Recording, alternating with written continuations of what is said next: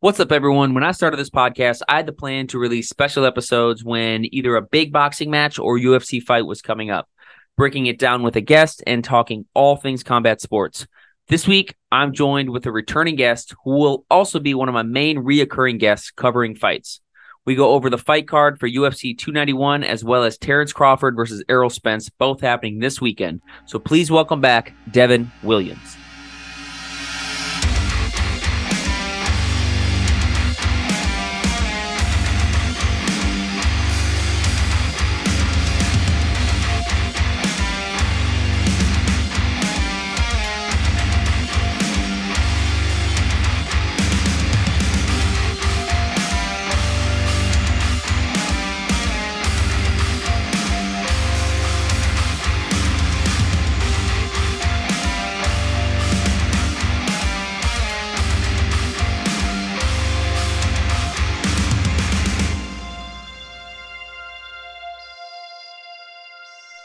What's going on? Oh. I got both cards pulled up.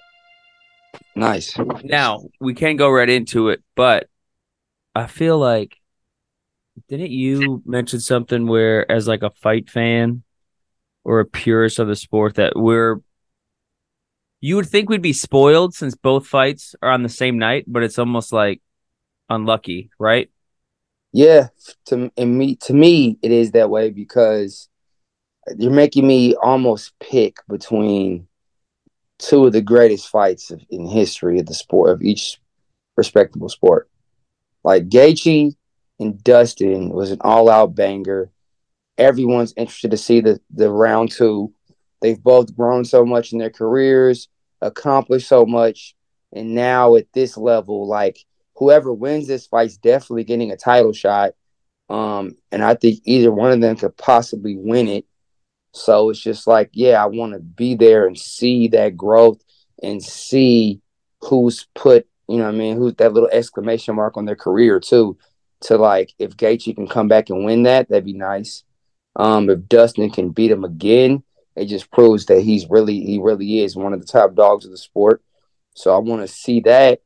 But you're gonna do it on the same night as Spence and Crawford. It's tough. Like, Yeah, I mean it's gonna be an expensive night for sure.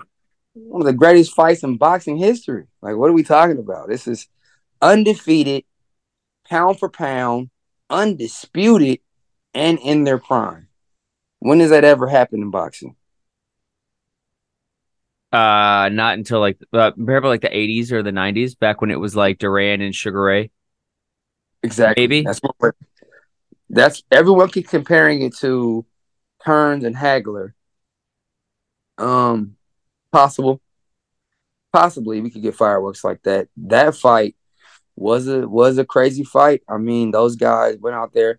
I don't think we get that much action early.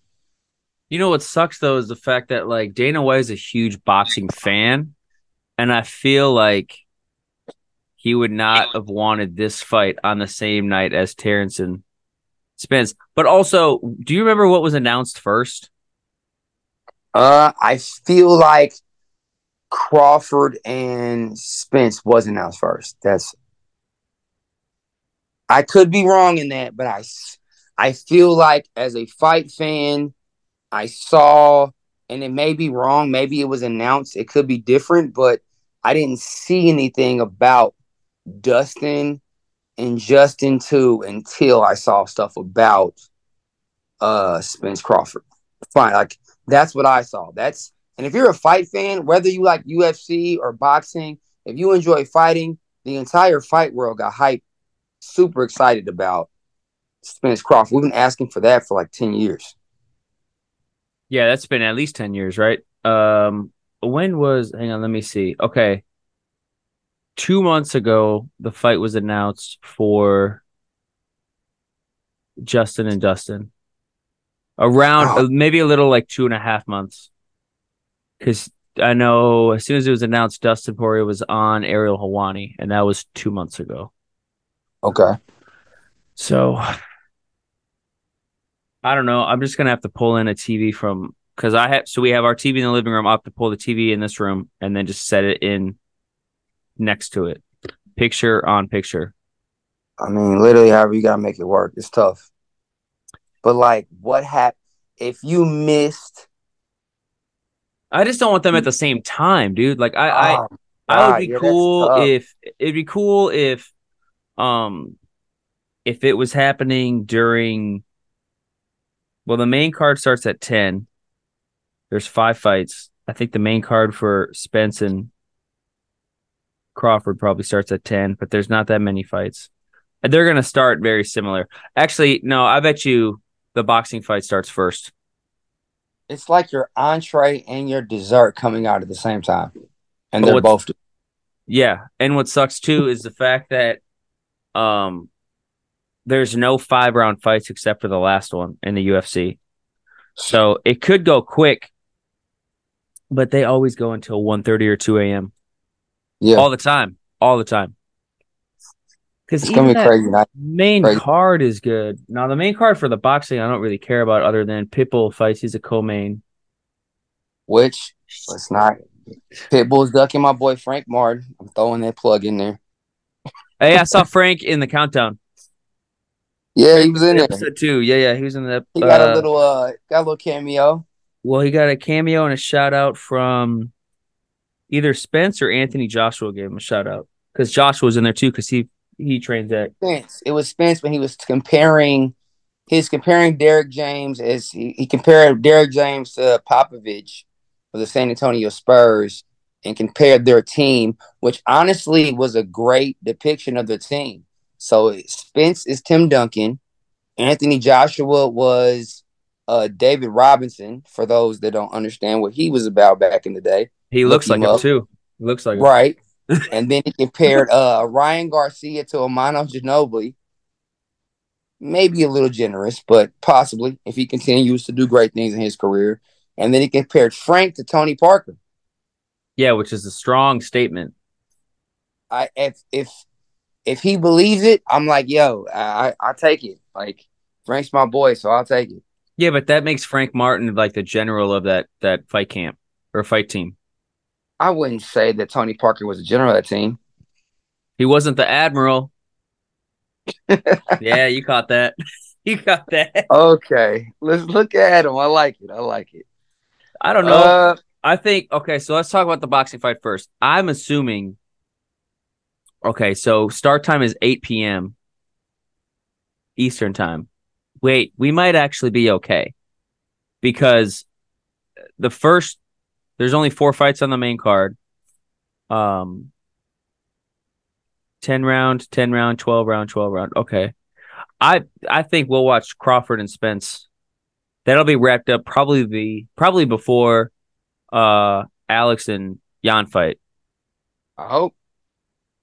I don't think Pitbull's fight goes the distance. No, because I don't even know who he's fighting. It's a title eliminator too. So it's probably just like a tune up fight. For who? Pitbull. I'm saying for who? Who? Who do you think he's tuning up for? Uh not Frank Martin. So you think he? Pitbull Wait, no, who else is there then? Let me pull up the lightweight rank lightweight rankings because Pitbull wants the tank rematch, and I don't think he gets it Isaac Cruz. now without fighting Frank. I think if he beats Frank as an undefeated um guy in that weight class that's making a lot of noise, he's backed by Errol Spence, coached by promoted by Errol Spence, coached by Derrick James. Beating him in extraordinary fashion would possibly give him enough publicity if he gets a knockout on Saturday and maybe give him enough enough publicity to get that tank rematch. But I I mean I don't know if he beats Frank. I mean you already know my my I'm going with Frank, so hometown. Um. Okay. All right. I pulled up Pitbull's record Record. here. Isn't it sad that Yuriorkis Gamboa is pretty much everyone's like stepping stone now? it's it happens. We Yeah. used to talk about it. We you and I talk about it all the time, how we hate to see legends in the sport, which I don't know if he's a legend, but we hate to see some of these guys become that stepping stone guy. Look at uh I mean, he is in. is he from Puerto Rico? or Cuba? Uh, He- good he's question. from Cuba. Uh, Cuba. he's from Cuba. Okay. Dang. Yeah, because look at this. I mean, he lost to Isaac Cruz, lost to Devin Haney, lost to Tank. His last three fights. Yeah, he should just he should hang him up. I thought he did. Oh, Terence Crawford too. Yeah. Terence Crawford knocked him out. That was in 2014. So that was damn near 10 years ago. I know someone who's close to being there. They fight on Saturday too. El? Cucuy. Uh yeah, he's Look gonna me. he's not, he won't retire, but he's gonna get pieced up. You don't think he retires? He's like I'm not talking ill on him, but he's one of those wild guys that's just gonna keep going. Oh, I mean, I can going. see it. it. He's he's one of those guys again. It was just like um, you hate to see it happen. You don't want to see him be the stepping stone guy Right. because when he was in his prime, he was such a great fighter, such an exciting fighter, and a legend, a pioneer in the sport with the jujitsu and just everything he brought. The way he mixed it up with the elbows, and he was kind of wild and crazy, and would just pull off stuff that nobody else could. And then now, Here it was, man. So 20 let's see. I'd say 2016 he started fighting bigger names. That's when he he beat RDA. Was that for the championship? uh, okay, Let me do this. Tony Ferguson. Who got else? right. I got it. Look at you, man. This You don't even- I need You don't even need that. What's the guy that Joe Rogan calls on? Jamie. I need a Jamie. Yeah. That's what I need. Hey, Jamie, pull that up. Jamie, right. pull it up for me. All right, so he beat. Okay, he won the interim. Tony Ferguson won the interim championship against Kevin Lee. That fight Yep. was nuts too. And then after that, oh, he was stripped due to injury. Wonder what injury that was. I don't think he pushed. He was injured a lot. He like tore. Didn't he like tear his like ACL? Yeah, but that was when.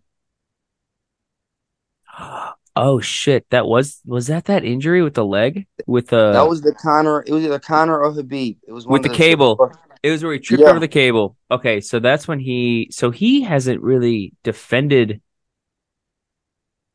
he was never the actual champion then.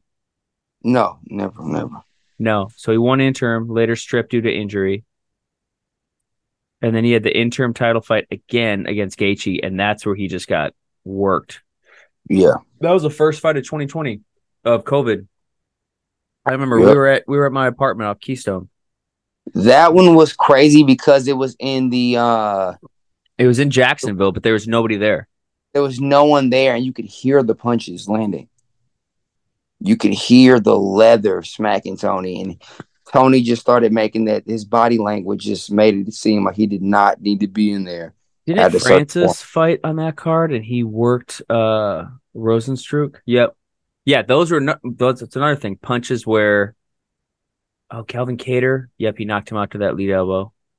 Yeah, because there was no one there, so you could hear all the all the hits, and you had Francis versus Ro- Rozenstruik. Mm. And he knocked his ass out. Twenty seconds into the first round. That was the ugliest technique, but it was a knockout. Yep. So that's where it Mhm. started for Tony. So Tony lost to Gaethje, and then he fought. He somehow didn't tap when he fought Charles when he had that armbar. Dariush, I thought he was probably going to win. Chandler, he was actually winning the first round. His boxing looked good. Then he got that up kick, and then then that crazy exchange last minute He's switch to Nate five Diaz. fights. That's tough. They won't cut him. Uh, not no because of his name, but like He it's still sells. tough your career. it's suffer your career, but he sells. He's gonna get pay per view buys for sure. He lost to Michael Johnson before that. That was his okay. That was his last loss, and then he went on the twelve fight win streak. Michael Johnson is one of the least known like great fighters in the sport of MMA. He's beat a lot of great fighters. Lost to a lot of good fighters, but he look at his resume though. Okay, so Barbosa, actually, even back Dang. Okay, so Tony Ferguson in 2012, but then he fought Joe Lauzon, Melvin Guillard. I liked Melvin. Um, yep. Barbosa, Dariush, Nate Diaz, Dustin Poirier, Khabib. Look at that stretch, man. He beat you Dustin. Guys... Yeah, he he knocked him out. He fought a lot of tough fights, man. In a row. So you had Barbosa, Dariush, Nate Diaz, Dustin Poirier, Khabib, Justin Gaethje. He got destroyed by Khabib. I'll yeah, never forget that. That, that was fight, a bad match. That was horrible because Khabib had him up against the cage, but he had his arm around Michael's back and he was holding his wrist open, so he only had one hand uh-huh. to defend his hand, he but he couldn't Josh get up. Emmett. He lost to Josh Emmett, um, lost to Darren Elkins, he lost to my boy Clay Guida. That's what's up. and then, the, see, that's what's weird. After he had that stretch of, you know, highly ranked fighters, you don't even know. I don't know who Stevie Ray is. No, Honestly, no, no disrespect, but I don't know who you no, are. No, yeah, no disrespect. It's kind of like a. I think at that point, Michael Johnson had probably built up a name for himself, and UFC brass probably tried to get him back into the winning column with some knockout victories. So they Ooh. probably tossed him what they thought would be some. I'm not gonna say easy wins, but some winnable fights where if he does well and wins those in extraordinary fashion, we can build him back up because he is a good fighter. He's only lost a great fighter. We're going to build Michael Johnson up and then get him back into these pay per views, but he didn't win those fights. So, dude, he fought James Krause. Do you do you know what's going on with that thing with James Krause? No, I just know he's a really good coach now. He no, no, not a coach. He's not a coach now. So he was betting on fights. Oh. So there was a story that probably went around like I want to say it was like the springtime. He was gambling on fights of his own fighters. Ah. and I think it got obviously uh, Dana White was not happy, but I don't think there's a rule against it. So it's kind of like he betting on his fighters, or is he like he's betting on? Die? He's betting on his fighters, and he's betting on like fighters. Um, he's just betting on fights that are on the card. So, yes. for example, like he might know one of his um one of his fighters could have an injury, but it's like you know undisclosed. So he might know about that, and he could bet against his fighter, mm. for example. Now, like I said, I don't think it's a rule against that, but I could definitely see how that's that's kind of an issue. Definitely sticky. If I'm betting against you, I'm not going to coach you as hard. I'm not going to be as um He's a good coach. No, great coach, very very technical, uh great grappler, knows a lot, you know what I mean? I think he's a great coach, period. But um I could see whereas if I'm Dana White, you don't want to get into the issue with like the NBA had with that like whole Netflix documentary. You had referees gambling on sports. Like then it becomes dicey. Is it real? Are we actually seeing what we're seeing, or are they taking a dive? Well, you know what's cool now I think about it. I can't think of. I feel like Dana White is what what is he? One of the best presidents in in sports, let's say. And I feel as if they haven't really had any scandals or things that come up that are kind of you know kind of damage the sport.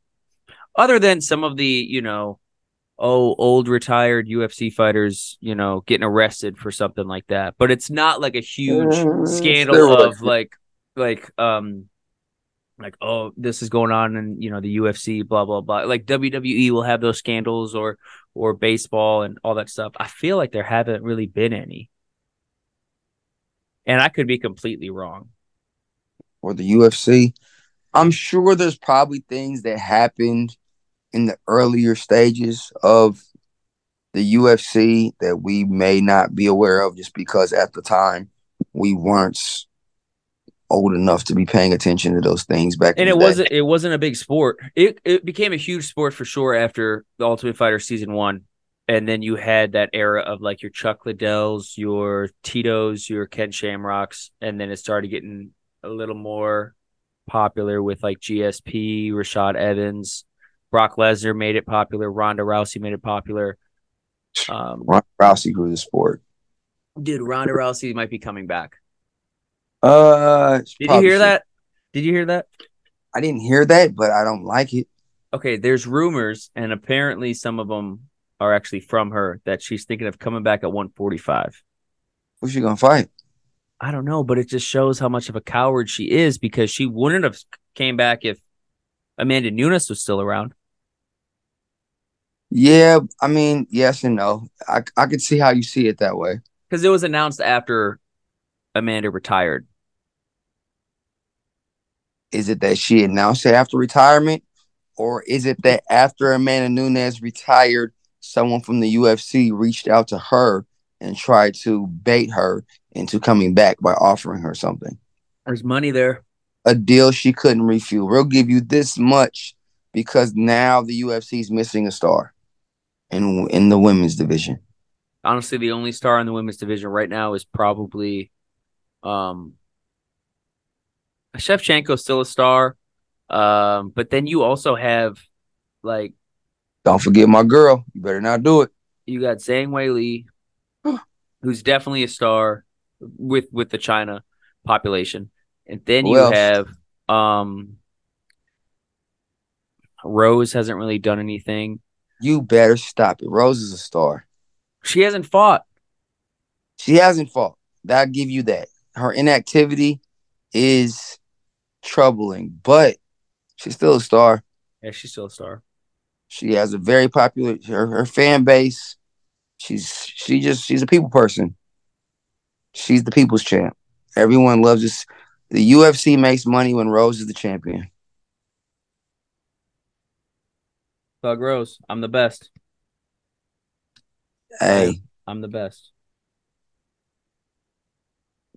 I was t- she had me tuned in. I wanted to see her win. I want to see her win too, but very, I didn't like disappointing in that last performance. I didn't like her. I definitely don't like her coach. Um, no one likes her coach, but no, I respect okay. it. That's who it is. Okay, the other female star, technically, when it comes to sales, is Alexa Grasso from Mexico because she beat Valentina. You think and people you, are going to watch that? Yeah, I mean, you got a Mexican champion you know what I mean? Same with like Brandon Moreno, like even Yair Rodriguez for a very short four month stint. Mexico had three champions. You did. I just don't. I just don't believe anyone's gonna buy into her popularity. Like she's no. the story, the build up. What do we care? And I'm not knocking her. I'm as a fighter. Like she's a great fighter. She works hard. She's very talented. It has nothing to do with her. It's just the I don't know if the people are going to buy into it. No one cared about who beat Mike Tyson. We can't. We wanted to watch Tyson. Yeah, well, it's one of those things where people only know Buster Douglas because of his win against Tyson. Exactly. That's it. That's if if it wasn't that, no one would ever talk about him. Never. We would never speak about him. It's part of upsets, though. That's true. Okay, so, so let me pull up. Let me pull two ninety one back up because we talked about Tony Ferguson. He's he's going against Bobby Green, who not an easy fight. Not an easy fight. It's going to be violent, I would assume. If there's an exchange and Tony wants to pull guard and probably get a submission, that might be his only way of winning. Or if he does some vicious elbows. I feel um, like Tony's going to sit there in the pocket and bang because that's Tony. Like Tony doesn't mind playing your game. He wants to beat you at your game and show you he's better at everything you do. And uh, I think with Bobby Green, he's just not as good. His reaction time, especially now compared to like five, six years ago, isn't the same. Bobby Green's a little quicker, defends a little better with the hands, a better boxer. He I looks good he, against Drew Dober until he got caught. Yeah, that's what I'm saying. Drew Dober got, but he, Tony Ferguson doesn't have Drew Dober power. Yeah, and Drew Dober's got that chin on him too. That could probably take granite chin that can take a punch. So, and it looks I like th- a granite chin too. If you look at his face, he just has that huge jawline. I think if Tony stands up with him and tries to go, and if he lets the fight turn into a boxing match, he's gonna lose. He's it's mixed martial arts. Throwing the kicks, the elbows, the knees, take it to the ground, shoot takedowns every once in a while, go for submissions. Tony has to mix it up and be Tony. Not Tony now, but be the Tony of old that doesn't care and very loose, does unpredictable things. If he does that, that's a tough fight for Bobby too. But that's the thing. Tony looked good against Chandler in the first round with his boxing. He's a good boxer. He's a great boxer. I mean, he's got an awkward style and an awkward frame, and Tony can fight, man. Tony knows how to fight. Period. Tony can fight. All right, so I have Tony for that. We'll do final predictions at the end. I got Tony for that. Oh, opening the card is your boy Kevin Holland. Is he? He's back in the U. Oh no, no, Kevin Holland against Michael Chiesa. The dark horse of the division. That's just your favorite guy. You love him. I just like him, man. He's a he's a good guy. You know, uh, Mike, Mike, Mike seems like a good guy. In his picture on Wikipedia, he looks like a serial killer from the mountains. but I think I think he's a good guy. He's uh, 35, he's so this guy. is kind of his this is his last run. He's 35 years old. Um he's 24 and no, he's 18 and 6. He also got uh, choked up by uh, Jorge like so 10, 10 years ago. 35, I've lost 6 fights. He's probably just like I'm not going to be champion. It depends where his mind's at. It could if be one of those it could be one of those things where like we've talked about those fighters that are just almost always like a top seven, like a Paul Felder, or yeah. or some of those ones where it's like you're just you're something. There's just something that you're missing to be that champion. I think with Chiesa, it's just kind of like where his mentality is. If he's he's a top contender, he's dangerous. If he really believes he has a chance, but if he's just here to like have a good time and fight because it's fun and I enjoy it, I think Kevin Holland smokes him. Maybe. I mean, he lost to Luque. He lost to Sean. Oh man, he lost to Sean Brady, Luque. Those were his last two fights. He beat Neil Magny, mm. beat RDA. I think no, was, was a tough fight. Oh, he put a clinic on against Diego Sanchez, but that's whatever. Same thing with Carlos Condit. That's right. Okay, he moved up to welterweight five years ago, and he's only fought six times. He's fought six times in five years. That's your problem. This is off topic, but I'm just curious because I, I don't know if you have the answer or not. But when Kevin Lee fought Diego Sanchez in the Eagle, uh Khabib Nurmagomedov's promotion. Is that still is a that, thing? Is the Eagle still? I have no clue if it's still going on, but I know the first the, o- the only fight I've ever seen from that promotion is Kevin Lee and Diego Sanchez, which I did not watch to its entirety.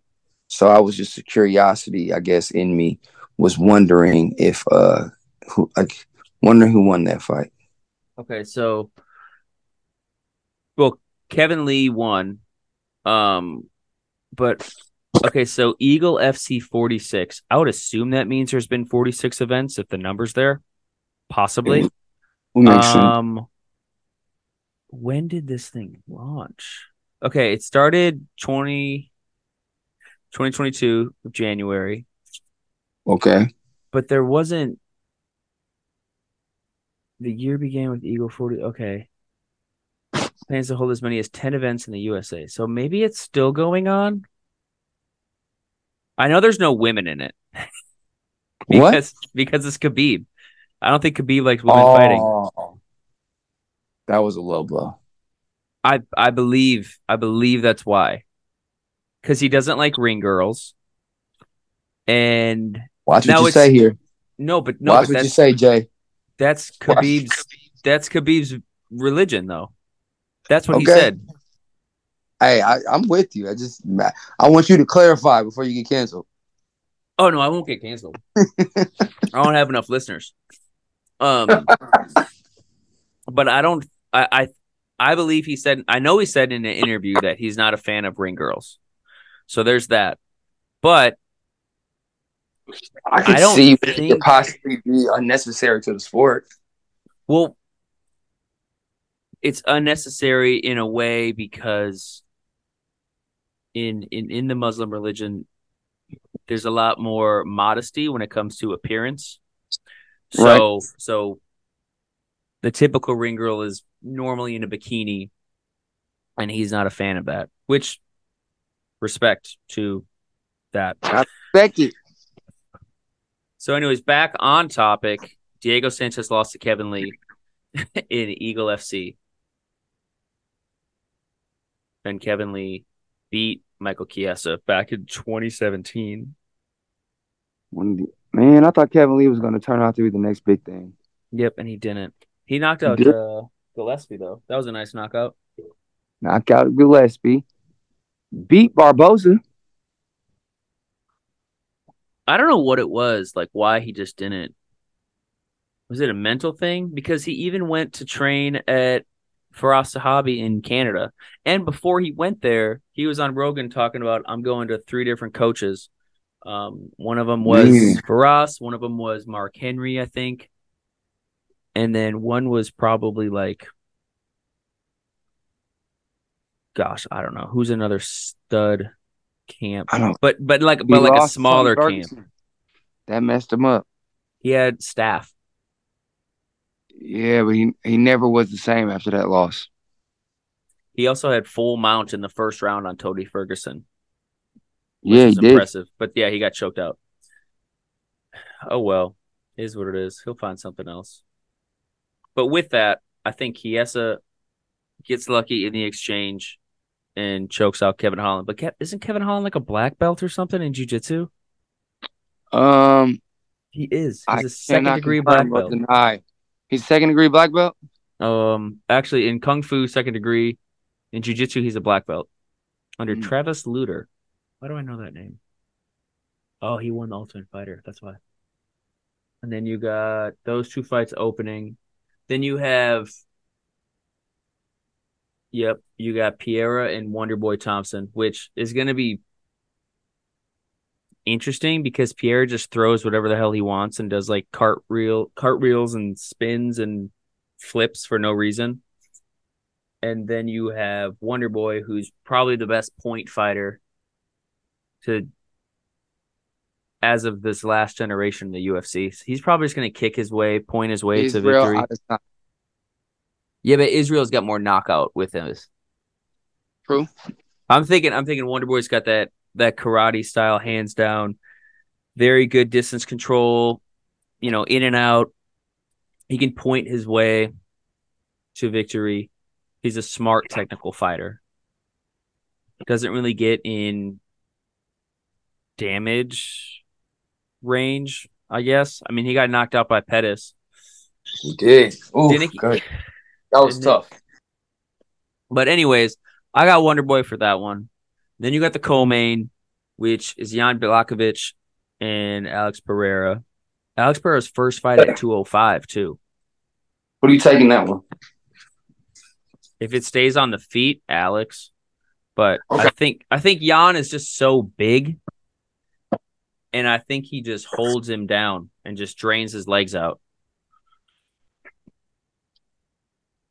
I can see it going that way for sure. And then if he holds him down, it's only three rounds. I think it's only three rounds, unless for some reason they decide to switch it and put it as an interim championship fight. Possible.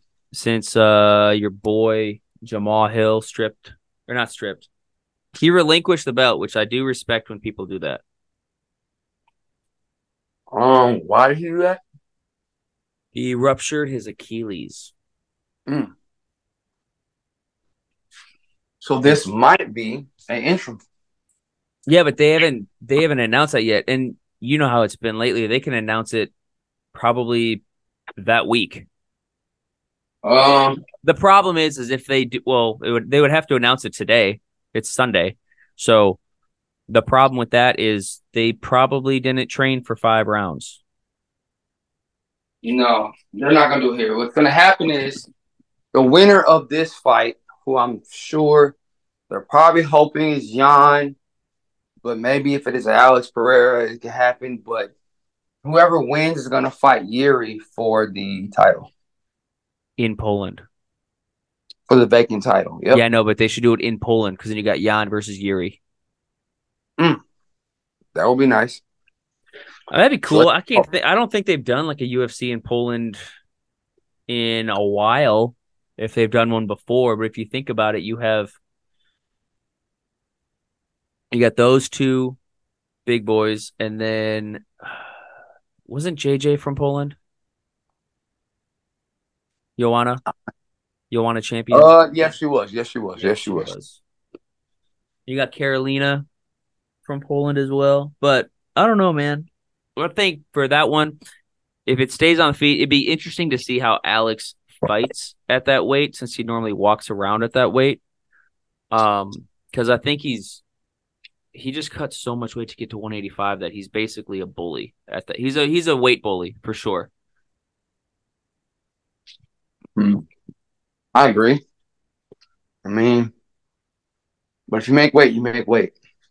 Yeah, I mean, when you, you cut weight, it it drains you so much, man. I, I can tell you that from personal experience. Cutting weight drains you so bad that like I have to give it to Alex though. He cuts weight, he makes the weight, and he carries so much power still when he's there. That's that's tough. That's what I was gonna say because if, even though so when you're cutting weight and you're draining your body and you're draining all your water weight out and you're going through hell basically it takes a toll on your body or your chin or your power. His power still is there. Yeah. Which is very impressive. And jan probably doesn't cut that much weight. I mean he looks like a he's actually no i think he does he is huge when he rehydrates he's also 40 years old did not know that jan yeah 40 he's 40 how old was glover uh Glover was probably 42, maybe. I think he's 44. Yeah, he's 43. I didn't know Jan was that old. I didn't know he was that old either. Dang, 40, man. 40? I did not see that for him. He, he doesn't look like it. Yeah, he looks yeah, great. He, he looks good for 40. He doesn't he, fight like he's 40. No, he doesn't It's that northern Polish blood. um, yeah, I mean, that could be a good fight. I'd I, like I to see it go five. The only problem is like with that elevation, people are gonna get gassed. Like big boys like that, they're gonna get gassed. It's you could possibly see the same thing that happened with um Izzy. When Izzy went up and fought Jan, he just didn't have enough weight behind him to stuff those takedowns and and stop him and control his position on the ground, so he took the L. It might be the same thing. I don't know. You know what I don't get though? Speaking of elevation, because everyone's talking about it for this fight. Salt Lake City is 4,200. Denver's 52. I think the only reason I'm confused is that it almost comes across that like people talk about the elevation so much for this one, and they're making it sound like it's it's higher than Denver. Yeah. And then, of course, Justin lives in Denver. There you go. He'll be fine. Clear advantage. I mean, a decent advantage, I would say. I mean, that's big. That's big, but like, I don't know. I just got back from Denver. You need your body needs to really get accustomed to that stuff. Even when like we went up on the top of that mountain and my head just felt lightheaded. Your body's got to get used to that. It takes a while, especially probably as you get older. It takes a while too. Look what happened to Luke. Luke did not do well. And what's weird is he actually went out fairly early. That was like a lot of the embedded and the countdown when Luke went out there because he was like, Yeah, I'm already here. I have a house in Salt Lake City blah blah blah blah blah, just getting accustomed to it. And I think he was out there like two weeks in advance. And he hmm. still got gassed. That was ring rust though. He hadn't been in a fight in a while. Plus, that was against Paulo Costa. Yeah, that's tough for anybody. Who is a tank? Um, I just can't believe it's finally happening. Justin and Dustin fought each other. I think it was five years ago, four years ago. Um, and I learned this too. That was Justin's third fight in the UFC because he was That's new. Yeah, so that was his third fight. His first one was against Michael Johnson. Michael knocked out. Johnson. Second fight Crazy. was probably Eddie Alvarez. Holy Wow. shit, man! So his first fight was Michael Johnson. He went from Johnson to Eddie to Dustin. James Vick. Hey. Cost him three monsters in his first couple fights. Same like Jeez. Chandler. Chandler's on the same. Although that's because the was fact that- already established though. yeah, but but so was Justin because he was Just- champion in World Series of Fighting. So he came from another organization as a champ. So I could see where you're probably going to get tossed to the wolves with like at least some top tens right off the bat. Okay. He fought Michael right away. Eddie, Dustin, lost lost to Eddie and Dustin. Fought James Vick, won. Beat Barbosa, beat Donald, beat Tony. Lost to Khabib, beat Chandler, lost to Charles, beat Raphael. Jeez. That's what's so weird too is since they both fought, they're both six and two, and they've lost to the same people. They both lost to Khabib and they both lost to Charles. Mm. Actually, they both got choked out Yeah. by the Uh, same people. Dustin lost to Conor too. No, I'm talking about since Dustin and Justin last fought. So when they Oh, last fought, their record, their their they fought. They each had eight fights after that. They're both six and two, and they both lost to the same people. Gotcha. So they're both better. I mean, if you could think of like what Justin was like when he first got in, I feel like he didn't really get more technical with his striking until Tony. Maybe. 'Cause he was still pretty caution to the wind in a way. He's a little more technical now, but I just think Dustin's boxing is so good and so crisp. You know? Yeah. Dustin's definitely the better boxer. I don't I don't think that's you can't really argue that. I mean, you can be a Justin fan, but Dustin, I think I would argue to say maybe the best pure boxer in the in the MMA in the UFC. I think so. Uh I would maybe put Max Holloway in that discussion. But Max, Max, is- I mean, dude, Max's performance against Calvin Kattar. Yes, that's what I'm saying. But like, it's not clean boxing. It's just Max's reaction time. When you're throwing punches at him, he can slip, he can move and counter you um, better than most people ever will be able to, no matter how long they train. When I say like pure boxer, I just mean punching combinations, technique, keeping their hands up. Just your, yeah, I don't know. If you go into any boxing gym and you watched Dustin hit the bag or do mitts. I mean, Dustin, if you watch him hit the bag or do mitts, not many boxing coaches are going to have much to critique. Right. just going to be, yeah, that looks, that's how it's done right there. See, Like, that's it. Um, so I think between the two of them, he's a much more clean boxer.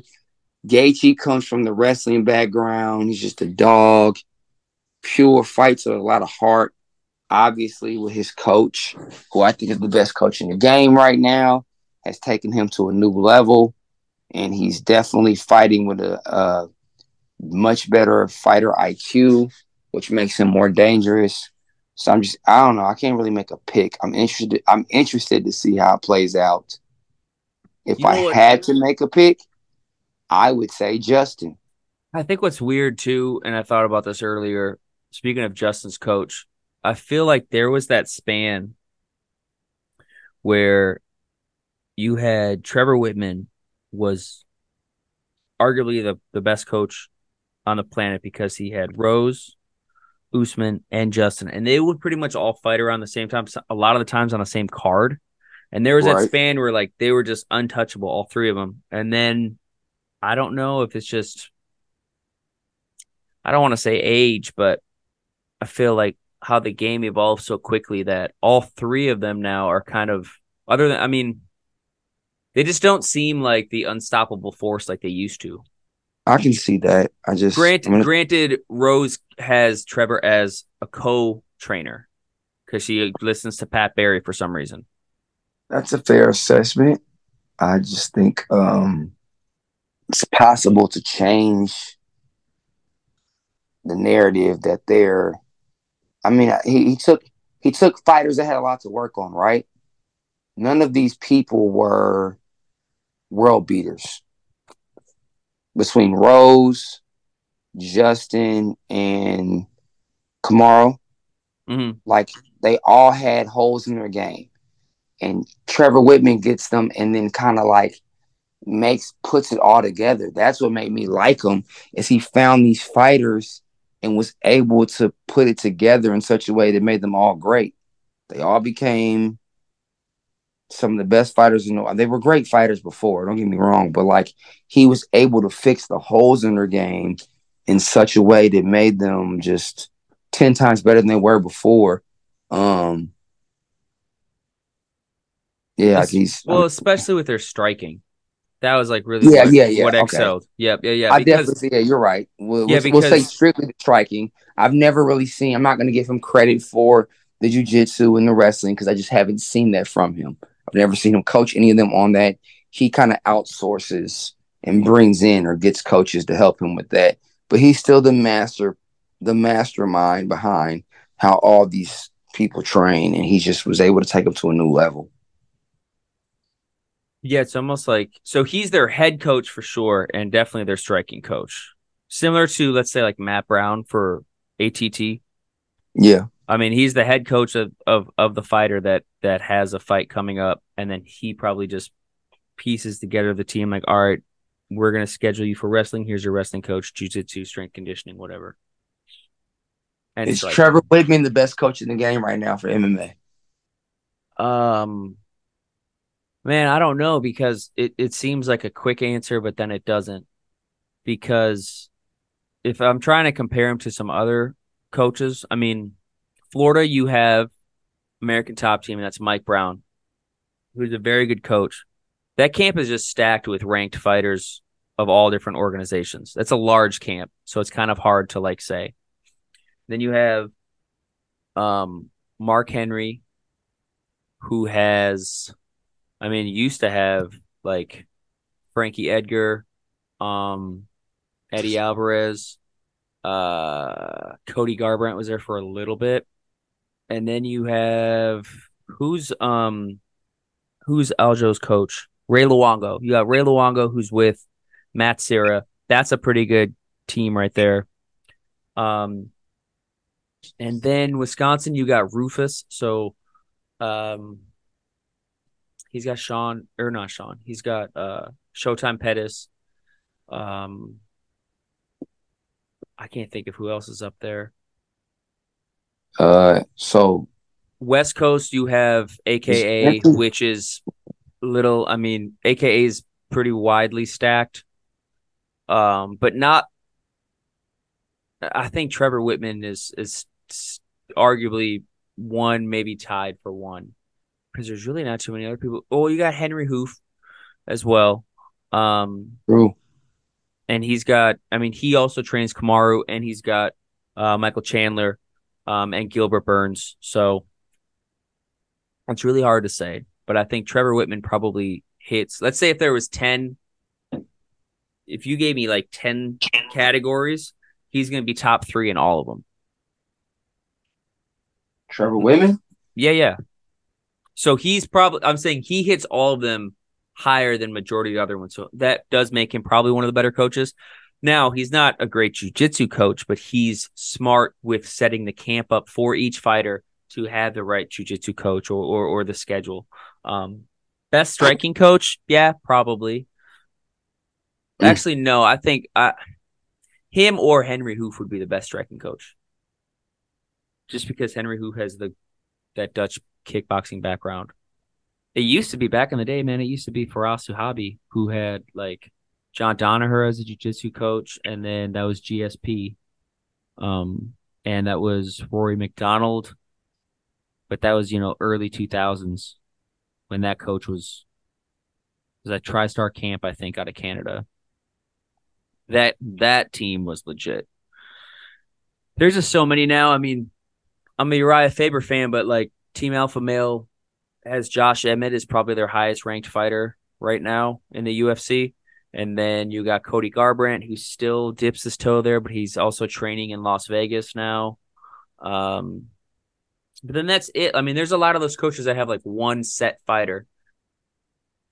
Trevor Wittman at one point had three champions. Granted, Justin was an interim at the time, but still. Giving a shout out is coming. Uh, before anybody hears it from anybody else, Lorenzo Trevino. Oh, he's with Team Alpha Male. Fresh out of Indianapolis, or he's originally from Marion, but out of Indianapolis, Indiana, indie boxing and grappling. He's going to be a force to be reckoned with. Be on the lookout for boxing or MMA. Uh, MMA. I mean, he's going to a good camp, especially for wrestling. Alpha Male is pretty, pretty. I mean, I think their strength conditioning and their wrestling is probably what they're known for the most. Then they they're they're all tough. I mean, you got dude, you got Chad Mendes, you got Cody Garbrandt, you got Clay Guida, you got Uriah Faber, you got Andre Fili, you got Josh Emmett, you got Darren Elkins. Um, you have a lot of good fighters out there. Team Alpha Male is a good camp. Sacramento. I agree. So with that said, I have I my take is I think Dustin has more of that um more crisp with his boxing. I think he's more um Justin has I think more one punch knockout power.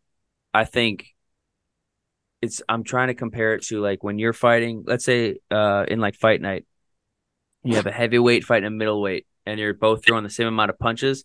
The damage is coming more from the heavyweight. I just I think Dustin hits harder with his volume. And I think his combos are more crisp and he sets up well. He he changes levels better. He mixes his punches up more. When they first fought, yes, it was Justin's third fight, but also, dude, he almost decapitated uh, Dustin's leg with those leg kicks. That and, was yeah.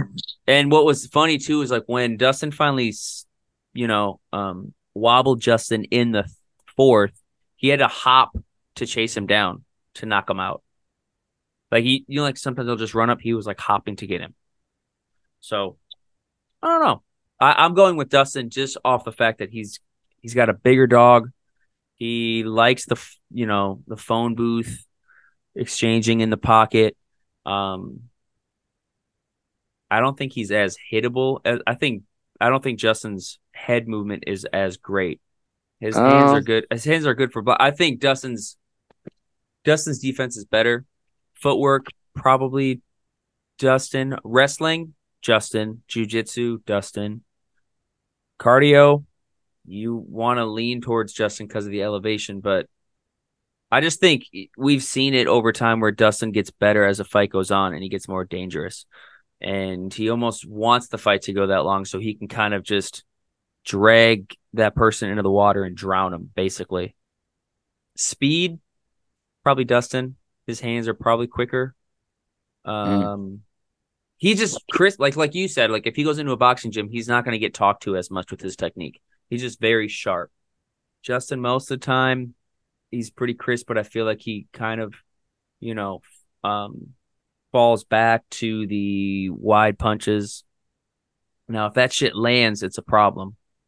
Like we saw what he did with Tony Ferguson. Even that that was a good coaching moment for Trevor Wittman because he was saying like take give me 70 or 80% of those punches. They're landing, but conserve your energy over time and then you saw what happened. Tony's face looked like ET. He got battered up. So my mm-hmm. card, actually, you know what we should do? Let me go over. I got two people who sent me their their recommendations. Or no, I got two people who sent me their picks. Um, Derrick Lewis is closing out the prelims, and my buddy Joey. Derrick Lewis, the Black Beast. Yeah, my buddy Joey said Derrick Lewis pulls it off with a knockout. I would, would assume so. Would well, he, that. with with probably a lucky knockout, and then I don't know. But he probably gets. Luck? Sometimes it is. Sometimes They Like can't his- stop you from doing it. It's not luck. He's gonna make me watch the prelims because that's that's kind of like the main fight I would want to see on there. Right. Um, he mentioned uh Holland's gonna it's gonna be a tough one with Chiesa, but Holland's gonna pull it off. He didn't really say by what winning method. I'm guessing I could see him knocking out Chiesa. just with how fast Kevin Holland is with his hands. There's that. Then he mentioned Bobby Green beats Tony. Didn't give any reason why because I think we all know Tony's just too old. Um, Mhm. and Bobby Green's probably going to talk shit during that fight too. Has Bobby Green fought Kevin Holland? Mm, Speaking of talking shit, I don't believe so. That would be a crazy fight though to watch those two go at it. oh yeah, because they'll just be yelling the whole time. That would be a crazy fight, but I don't think they've ever fought. No, Not to my knowledge. No, he hasn't.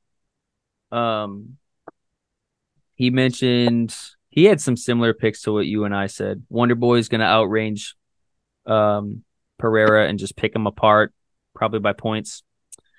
Uh, Jan wrestles Alex Pereira for 15 minutes because it's three rounds. He'll probably just hold him down.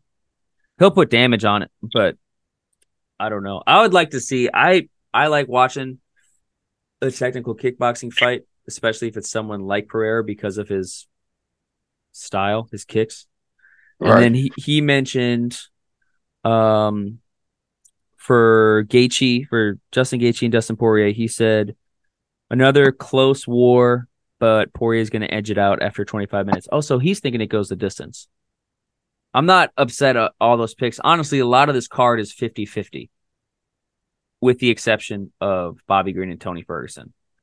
And then Kyle McCord, IBG member and longtime longtime friend who works out and trains at the gym. Also a longtime UFC fan. He he gave Chiesa the nod, Bobby Green the nod, Wonder Boy Thompson the nod, Jan Blachowicz over over Pereira, and then he gave Dustin over Justin. Um, those are his picks. He didn't really do winning methods. Well, solid picks though. I'm not gonna go against those picks. That's and I one I said like I agree with all of those honestly. I don't think Dustin. I think Justin wins. I'm not gonna. I'm not even gonna say I think Justin wins. I think Dustin's the better pick for sure. If I'm betting on it, I'm not really a gambler, but if I'm a gambling man, I will put my money on Dustin. I think he's the better overall fighter. Um, he's been in the tougher fights, uh, just the high, more high profile fights, I guess I would say. But I kind of want to see Justin get over that hump and get a chance to win a belt. He just he works so hard. He's such a tough guy. He has all the all the tools to do it. The great coach, um, all the intangibles, and I just kind of want to see him get over that hump and win this fight, especially because the last time they fought, he was more of like a banger. He just went in there all brawl, no no I'm not gonna say he didn't have skill. He just was very much all about like, I'm just gonna fight, man. I'm gonna kick, I'm gonna punch my heart out and just try to beat you off of sheer will and just who wants it the most. And then now he's added that Trevor Wittman style to the game. Um, so I guess I, I kind of want to see him put that to use and get over the hump and get the win. Yeah, it's one of those ones where I don't want to see either one of them lose. Yeah, Um, Yep, I, I mean. I feel that way with Chandler because I really like Michael Chandler, but I feel like he just gets. I didn't, I didn't think he was going to be Dustin or Justin, and he lost to both of them. But I didn't want to see him lose, and it sucks because it is one of those likable fighters or likable people, and it's just part of the game.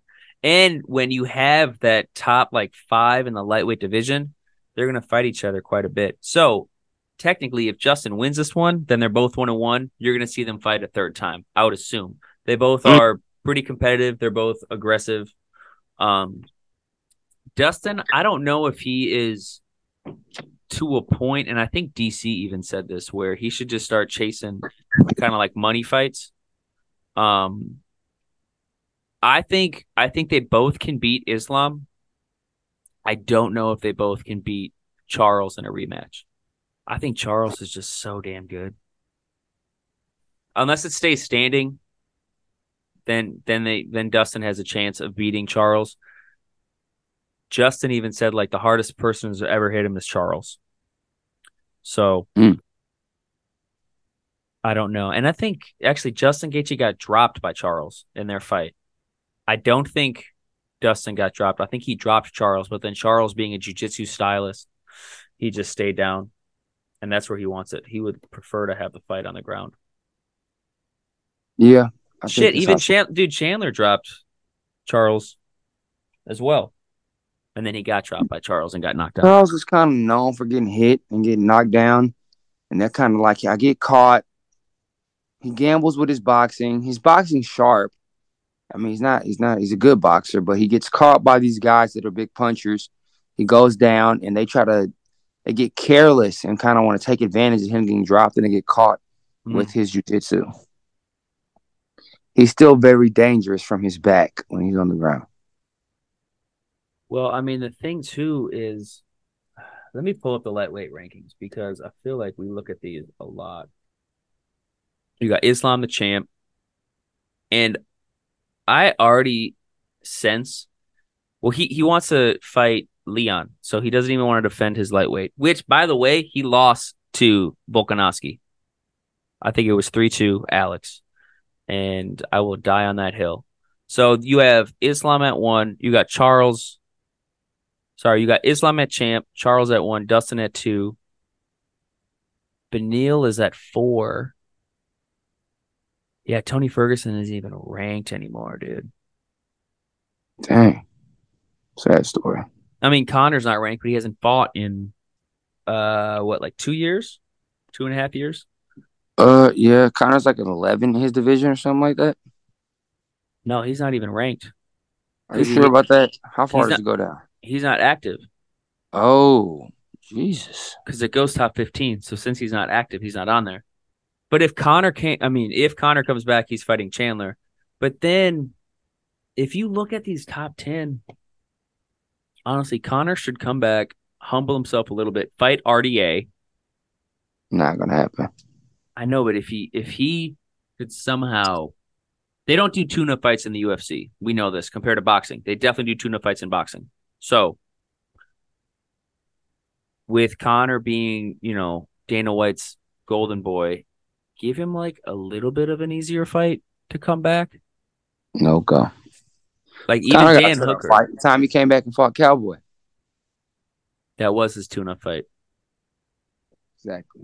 and I was at 170. Yeah, he can't. I don't know, man. I don't think he. The problem is also activity, which is why when he fought Dustin the second time, Dustin was very active and he was in dog fights. And that's the type of fight Dustin wants. Conor doesn't want that shit. No, he's So- not. I don't know. If Conor comes back, he'll have to fight Chandler. I think that's a that can be a winnable fight for Conor, but Chandler is Match up with style. Yeah, Chandler's throwing for the fences though. And what sucks is part of the time Chandler just wants to put on a show, make it more exciting than actually like an explosive finish. Cause he probably could have beat Justin Gaethje when he fought. There was a couple times where Justin was wobbled and Chandler was didn't like chase him down. And then he kind of Mhm. just got a little, you know, throwing some wild strikes just to exert some energy. But at the same time, I mean, if you get a fight of the night bonus, that's extra money in your pocket. So if you're if you're fighting for money and excitement, fight like Michael Chandler. I don't know. Chandler kind of adopted that Gaethje mentality of fighting, and when he got to the UFC, of the I'm here for a good time, not a long time. I'm just going to try to bang it out, put on exciting fights, make a name for myself, and win as much money as I, you know, what I mean, my, make as much money as I can while I'm here. I'll win some, I'll lose some, but everyone will remember me for being an exciting fighter. I don't know, man. Those are my picks for UFC. I got Chiesa, Bobby Green, Wonder Boy, Uh. Jan, Dustin, Poirier. I'm to go with Kevin Holland. It's the only change I'm to make, and then I'm going with Justin Gaethje for the main card. I mean, for the main event. But I reluctantly say that because I do actually think Dustin will win. I just I'm pulling for Justin because I feel like if anyone deserved a win like this, it would be Justin. But I don't know if he gets the job done. It's like I would love to see Justin win, but I don't want to see Dustin lose. So I'm between the rock and the hard place with that one. That's where I'm at. Same thing. And then we move on to your beloved Errol Spence. Oh man. This fight, honestly, like I think what's great is before this it was Tank Ryan Garcia decided to just do what a lot of fighters don't do fight while they're young, somewhat in their prime. Tank's in his prime more than Ryan, I think. Um, and that doesn't happen a lot in boxing where you have two top fighters because there's so many different like organizations or or all of the you know um corruption that goes on in that sport and contracts here and there or oh you fight for top rank well I fight you know for whatever. And it just doesn't really always line up. Now these two decided to fight. Fight probably should have happened like three maybe five years ago. Right. I'm taking crawford Mm. um ooh dude crawford's actually the favorite did not think that i think i thought spence was going to be the favorite Uh, no. I thought they announced that a while back that uh, Crawford was the favorite, which I understand. Crawford's been on the pound for pound list forever. i mean spence was out with that car crash They could honestly, to me, that's a strength. People give it a knock against them. I think anyone that can bounce back from something like that, like a car crash, couldn't take him out. I don't know if anything, if anything, will. If that couldn't stop him. did it did did all of his teeth fall out in the car crash Uh, I don't know if it was all of his teeth, but he lost. He did lose teeth in the car crash, and he had to have them replaced. So he had to buy veneers. Or I don't know exactly what happened with that, but he had some implanted teeth put in, and that's what happened in the Ugas fight. Was he got punched in the out. mouth, and he thought that his teeth fell out, and he was embarrassed, so he stopped to look down, thinking it was his teeth, and then he get, left himself open and into the big punch. But then bounced back and went on to win the fight and stopping it by TKO. Even I think he mentioned that in the countdown where he was like, I was more worried about my tooth. I wasn't worried about his power hitting me. I don't know. I think if in the first I think the first round or two, I'm gonna give it to Crawford. And then I could see Spence kind of starting to pick it up. Maybe maybe put the pressure back in or break him down. Um and then honestly, I think after the sixth round, it's up. It's up in the air. I think it goes the distance. I don't think either fighter gets knocked down. Um, I would like it if it. I mean, I would like there to be somewhat of a dogfight. No, actually, no. I want a good technical, but I want noticeable damage. I just want a good fight. I don't want. I don't want judges being corrupt. I just want a good, honest fight. The reason I'm going for Crawford is mainly because of the fact that I think he has more knockout power, but also oh, he's He able. has more knockout power than Spence? I think so, but Mm. he can knock you out in either stance. That's why I'm That's saying true. that. He can outbox people in either stance too. He can do one round, you know, orthodox and then switch to southpaw whenever he wants, and he can do it very well within combinations. So Um, I mean, I agree with you all the way. I just think, I mean, like I said, I'm a little biased. I'm going for Spence because Frank's Frank's with Spence, so that's where my, I guess my, I would say loyalties lie, but like I'm just going with them. Um, I do think it's agree. I 50-50. Crawford's the best boxer. It is 50-50. I think Yep. this is a true 50-50 fight. Um, I can under I can see reasons or arguments for both sides why people would think Spencer's going to win, and I can also see why people think Crawford would win the fight.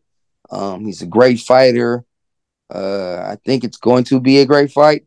The only downside, I literally had this conversation earlier today, is that I don't want to see a controversial win. yeah, Spence or Crawford. That's the only way. That's the only way this goes south is if one of them wins and you got a lot of people thinking the other one won. That's the only way it works out a controversial win. If it's a draw, we let's just call it a draw. Let's run it back. Yeah. But yeah, controversial win, it will be the worst case scenario. But I'm still going with Spence. I can see Spence taking away with it. But I mean, it's nothing. The thing with Spence is the way that Spence would win it isn't anything that we haven't seen before, and it isn't anything that Crawford hasn't had time to prepare for. Think it's a body shot? Mm, I'm not gonna say a body shot. I don't think he stops him. I just think I think he overwhelms him with the pace and the just the volume of, of punches that he throws in each round. Like if you break it down, I got three, six, nine, twelve. First couple rounds are gonna fill each other out. I think the next three rounds, I think Spence kind of gets into a rhythm and takes over. I think you see Crawford show his greatness and bounce back and come back with some great rounds um, where he possibly like might have me on the edge of my seat by his style and his IQ and his combinations that he throws and landing his punches. And I think then I think the last three rounds is where you see the difference. Is when I think I think uh, Spence is going to step out of his like out of his shell and just be great. I think that's what it's going to take to beat Crawford. I think to beat him, you're going to have to put on a massive performance, masterful, and I mean like you're going to have to be the greatest fighter you've ever been your entire life. And I think Spence is one of the few fighters that's capable of delivering a performance like that when the heat is on. I think he'll rise to the occasion and he'll step up and give us some great rounds and kind of walk away with it. You think he's got more grit? Exactly. Yes. Okay, yeah. I was gonna say who has a bigger dog. I think it turn if it if it's a boxing match, Crawford wins. So me pulling for Spence, I think he has to turn it into a dogfight. The same way he fought Sean Porter. He's got to fight with that type of mentality. Even though Sean Porter got knocked out when he fought um Crawford. Crawford, he didn't fight him the same way that he fought Spence. That was just the end. They just there was a dogfight the entire time from start to finish, and Spence pulled it out. And I think he's capable of doing it again, but I think he's gotta he's he's really gotta just turn it into a fight. He's gotta push forward. And I think Crawford's willing to dance with him and engage in that fight rather than a boxing match. I think yeah. Crawford's mentality and his kind of his swagger and his a little bit of arrogance. I mean, he is he's been pound for pound. He, he very cocky, believes in himself, thinks he's, he's more arrogant. Yeah, he's more arrogant. I think when the fight happens, he'll be more willing to engage in the fight and kind of have that. All right, come on, let's go. I'm gonna beat you at your own game. You want to sit here and bang on the inside? Let's bang on the inside. And I think when Crawford allows that to happen, those are the times when Spence has to take advantage of his size, his strength, his punching power, and, and really put it on Crawford in those moments. I don't think you beat Crawford in any one particular style. I think it's going to be a mixture. You got to keep them guessing. You bang when you need to bang on the inside. You use your jab and move away when you need to control the distance. You throw combinations and flurries here and there and just kind of keep him on his toes so he doesn't know what's happening. You don't want to get into a rhythm. You want to stay off rhythm because if you ever fight in a rhythm or you start throwing the same combinations over and over because it's landing, that's when Crawford's going to start to let you. It's like a false sense of security. He's going to allow you to relax and kind of get into a zone. And next thing you know, he switches stances and then boom, he catches you with a shot and you're on the ground. So yeah. it's really going to be on Derrick James and Spence to be their focus is going to have to be on point. They're going to have to be locked in and focused the whole fight about not just winning the rounds, but the way they're winning, the, the degree of difficulty in each round, keeping Spence on, I mean, keeping Crawford on his toes, keeping him guessing, keeping him in a state of like, I don't know what he's doing. I don't know what he's going to do next. I can't really figure him out.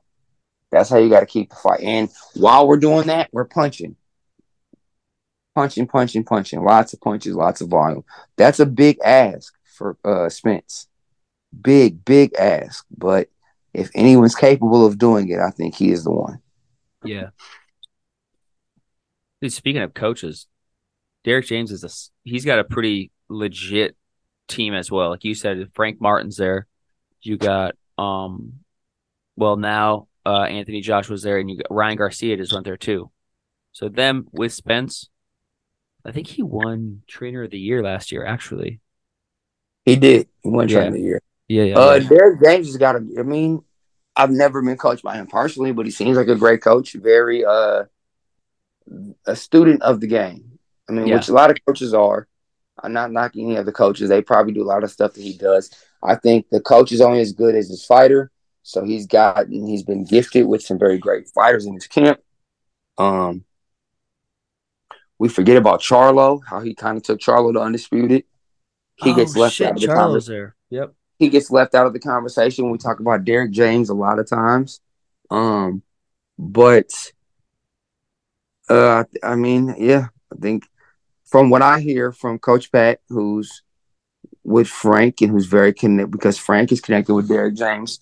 Coach Pat's been around. I don't think he does any. He doesn't reinvent the wheel. He doesn't try to make things more difficult than they have to be.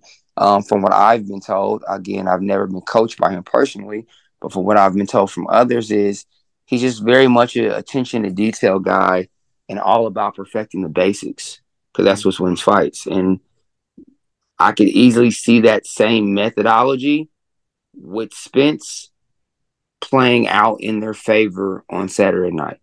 He doesn't Spence doesn't do a lot of shifting, his weight, slipping, rolling, moving. He's not fancy. He just keeps his hands up. I'm gonna keep my hands high. I'm gonna block most of the punches you throw, and I'm gonna throw more punches at you than you throw at me. He's got such a good jab too.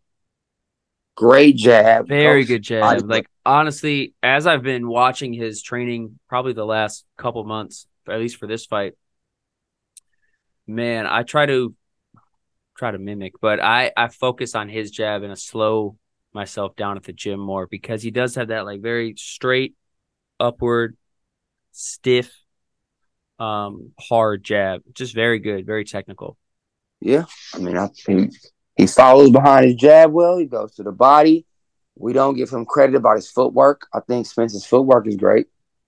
He uses his legs a lot to get himself out of bad positions, um, and put himself in better ones. Yeah. It's a true 50-50, man. I don't know what else to say. This is one of those rare, rare occasions where it's really a 50-50 fight. I can see arguments on both sides why somebody would think that Spence is going to win and why someone would see that uh, see it that Crawford's going to win. I understand being Crawford being the favorite. Again, I just have this feeling in my stomach, so I'm following my gut that Spence somehow is going to pull it out. I mean, he's the A side. He's a champ. He is the champ. He is the A side. He's the He's big underdog. The most fish. He's younger. Um, they both have kind of a similar resume as far as who they fought. I just, I'm just glad that they're finally, finally fighting. As of late, as of the most recent fights, I'm saying. You think the resume is equal? Because I give the resume nod to uh, Spence. No, I'm okay. I'm saying similar. So they both fought Kell Brook. They both fought um Sean Porter. Yeah, Spence has Lamont Peterson, Mikey Garcia, Danny Garcia, and Hmm. Ugas. He does got a better And don't get me wrong, and he's Don't- been at don't- that weight. He's been at that weight class longer. he was supposed to fight Manny Pacquiao. It would have been a real big game changer. He fought Ugas instead. Ugas beat Manny. But I love it because things work out the way they're supposed to. Because Yeah. if Char, I said I'm not gonna say Charlo. If if Spence beats Manny Pacquiao, I don't know if we get this fight. I Probably think he not. goes up to weight. I think he goes up to 54 and just says, forget it. As long as Where's it took her to get this fight with the with the arguments and negotiations and I don't I mean obviously I wasn't in those meetings. I have no clue. This is just a opinion of mine, but this is based on information that I've seen on uh like the internet and also people around me that are like in the camp that I'm in that uh, Crawford was very difficult to deal with during the making of this fight. He his demands were kind of like not want to say outrageous, but just very unorthodox. That's what bothers me. I mean, I know there's a lot of money involved in a lot of boxing fights, but it's it's people get that. I mean, Devin Haney and um Shakur, it was going to be 75-25, which you know, 25% is a little bit of a, you know, disrespect. And I know you and I talked about it where how about you do a negotiation with like I'm the champ, I'll do 55, I'll do 60, you do 40. If you win, no rematch clause because you're taking the cut of the less, you're, you're the champ. If I win, there could be a rematch clause because you are taking a pay cut. In a way, I think there's ways to do negotiations like that. Now, you do have some of those fighters who are difficult to deal with, where it's like, no, I want more money, more money, and part of that's their promotion because Crawford was with Bob Arum, who is a crook and how he treats his fighters. So I don't know. I mean, I'm just glad it's finally happening. It's tough, man. You got to fight for what you want. Yeah. I'm glad it's happening, but you have to fight for what you want. Everybody blew up with the rehydration clause in the um Gervonta Davis Ryan Garcia fight. Yeah. And all I'm thinking the entire time, I'm watching social media and people complain and and slander Tank and get on Ryan for taking. I'm just that's where my mind was. Like it was a negotiation. No one forced you to sign the dotted line. I'm not saying you shouldn't have, and it was the biggest fight of your career, but just saying no one forced you to sign. So if you're gonna sign, agree to the terms, you can't get mad about it later. I mean, it's the same shit that happened, you know, in a lot of short notice fights in the UFC. And the one that comes to mind always will be when Conor was supposed to fight Aldo at UFC 194. Um, and I think it was 194 or 196. And Aldo pulled out with like 10 days, two weeks notice, whatever. And then Yeah, Chad Mendes came in. shot to the ribs. Yeah, yeah. And then Chad Mendes stepped up. Very close fight until, you know, obviously Conor knocked him out. But then the talk for the longest time, because he did the he did the ultimate fighter after that, so you could talk beef there. Um, because Uriah Faber was coaching against Conor. Uriah Faber's with Chad Mendes. And he was saying, Yeah, you beat him on two weeks' notice. That's no big deal. Give him a full camp. And then there was the big press conference where Chad was saying the same thing. It's like, I fought you on two weeks' notice. Yeah, but you can't say you can't say that anymore. You agreed to do it. If you win, cool. If you lose, cool. Don't bring that up as an excuse. You agreed to take the fight. Um, same with the rehydration clause. Which explain that to me again how a rehydration clause works.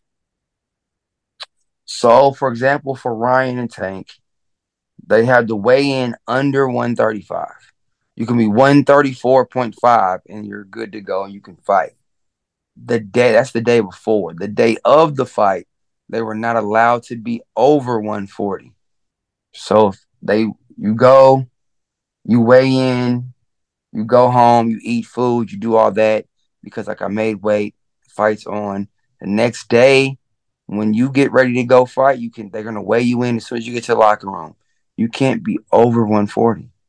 It's tough for a lot of Right. fighters because some fighters hydrate differently. Like Canelo hydrates pretty heavy, or at least he used to when he fought at like 154, 160, 162. I get how it seems kind of, you know, pretty petty, but um it's in the contract. If you don't want it, negotiate something else. Exactly. I don't know, man. That's my picks. That's my that's my closeout picks. I got. I'll take Crawford. I'm I'm fine. I'm I'm happy either way. Whoever wins, I would like Spence to win just as much as I would like Crawford to win. I don't know. I, I want to see it interesting. I'd like to see it close. I don't want to see a draw. If I see a draw, the only good thing is that they'll probably do a rematch. Um. I'm just hoping, like we said from the start, that the fights don't don't you know happen at the exact same time. I'm okay missing Pitbull Cruz. I'm fine with having that on while I watch, um, you know Ferguson and Bobby or, um, or even Chiesa and Holland. Because if if if this main card for the boxing starts at eight o'clock Eastern time, like it says, um, we shouldn't have a problem at all because most of the time the UFC main event starts at one a.m. Right. So we we I think we'll be okay. We'll see, man. Six days. Um, I know Dustin's big thing was everyone was talking to him about like going out before uh, to get adjusted, and he even said in Ariel Helwani two months ago after the fight was announced that he's going to, I think, like get some elevation machine for his bedroom, so he'll be sleeping at elevation. You could train, you could train in an elevation mask, um, but I still think like being there in person is just is different. He, I, I saw on his social media that he he got out there last Saturday. Oh, So, I mean, that gives him at least a week. And you mentioned that Justin's training like a machine, like running mountains and whatnot in Colorado. So, we will see. all right, dude. Well, I, I know you're coming over. I will have, I think I'm going to make either gumbo or jambalaya. I got to make some type of Cajun food because Justin's fighting. That's what I got to do. I'll have salads all week, and then and then I'll have I'll have jambalaya on Saturday. That's what I'll do. That way I can do 30 pull-ups in one session.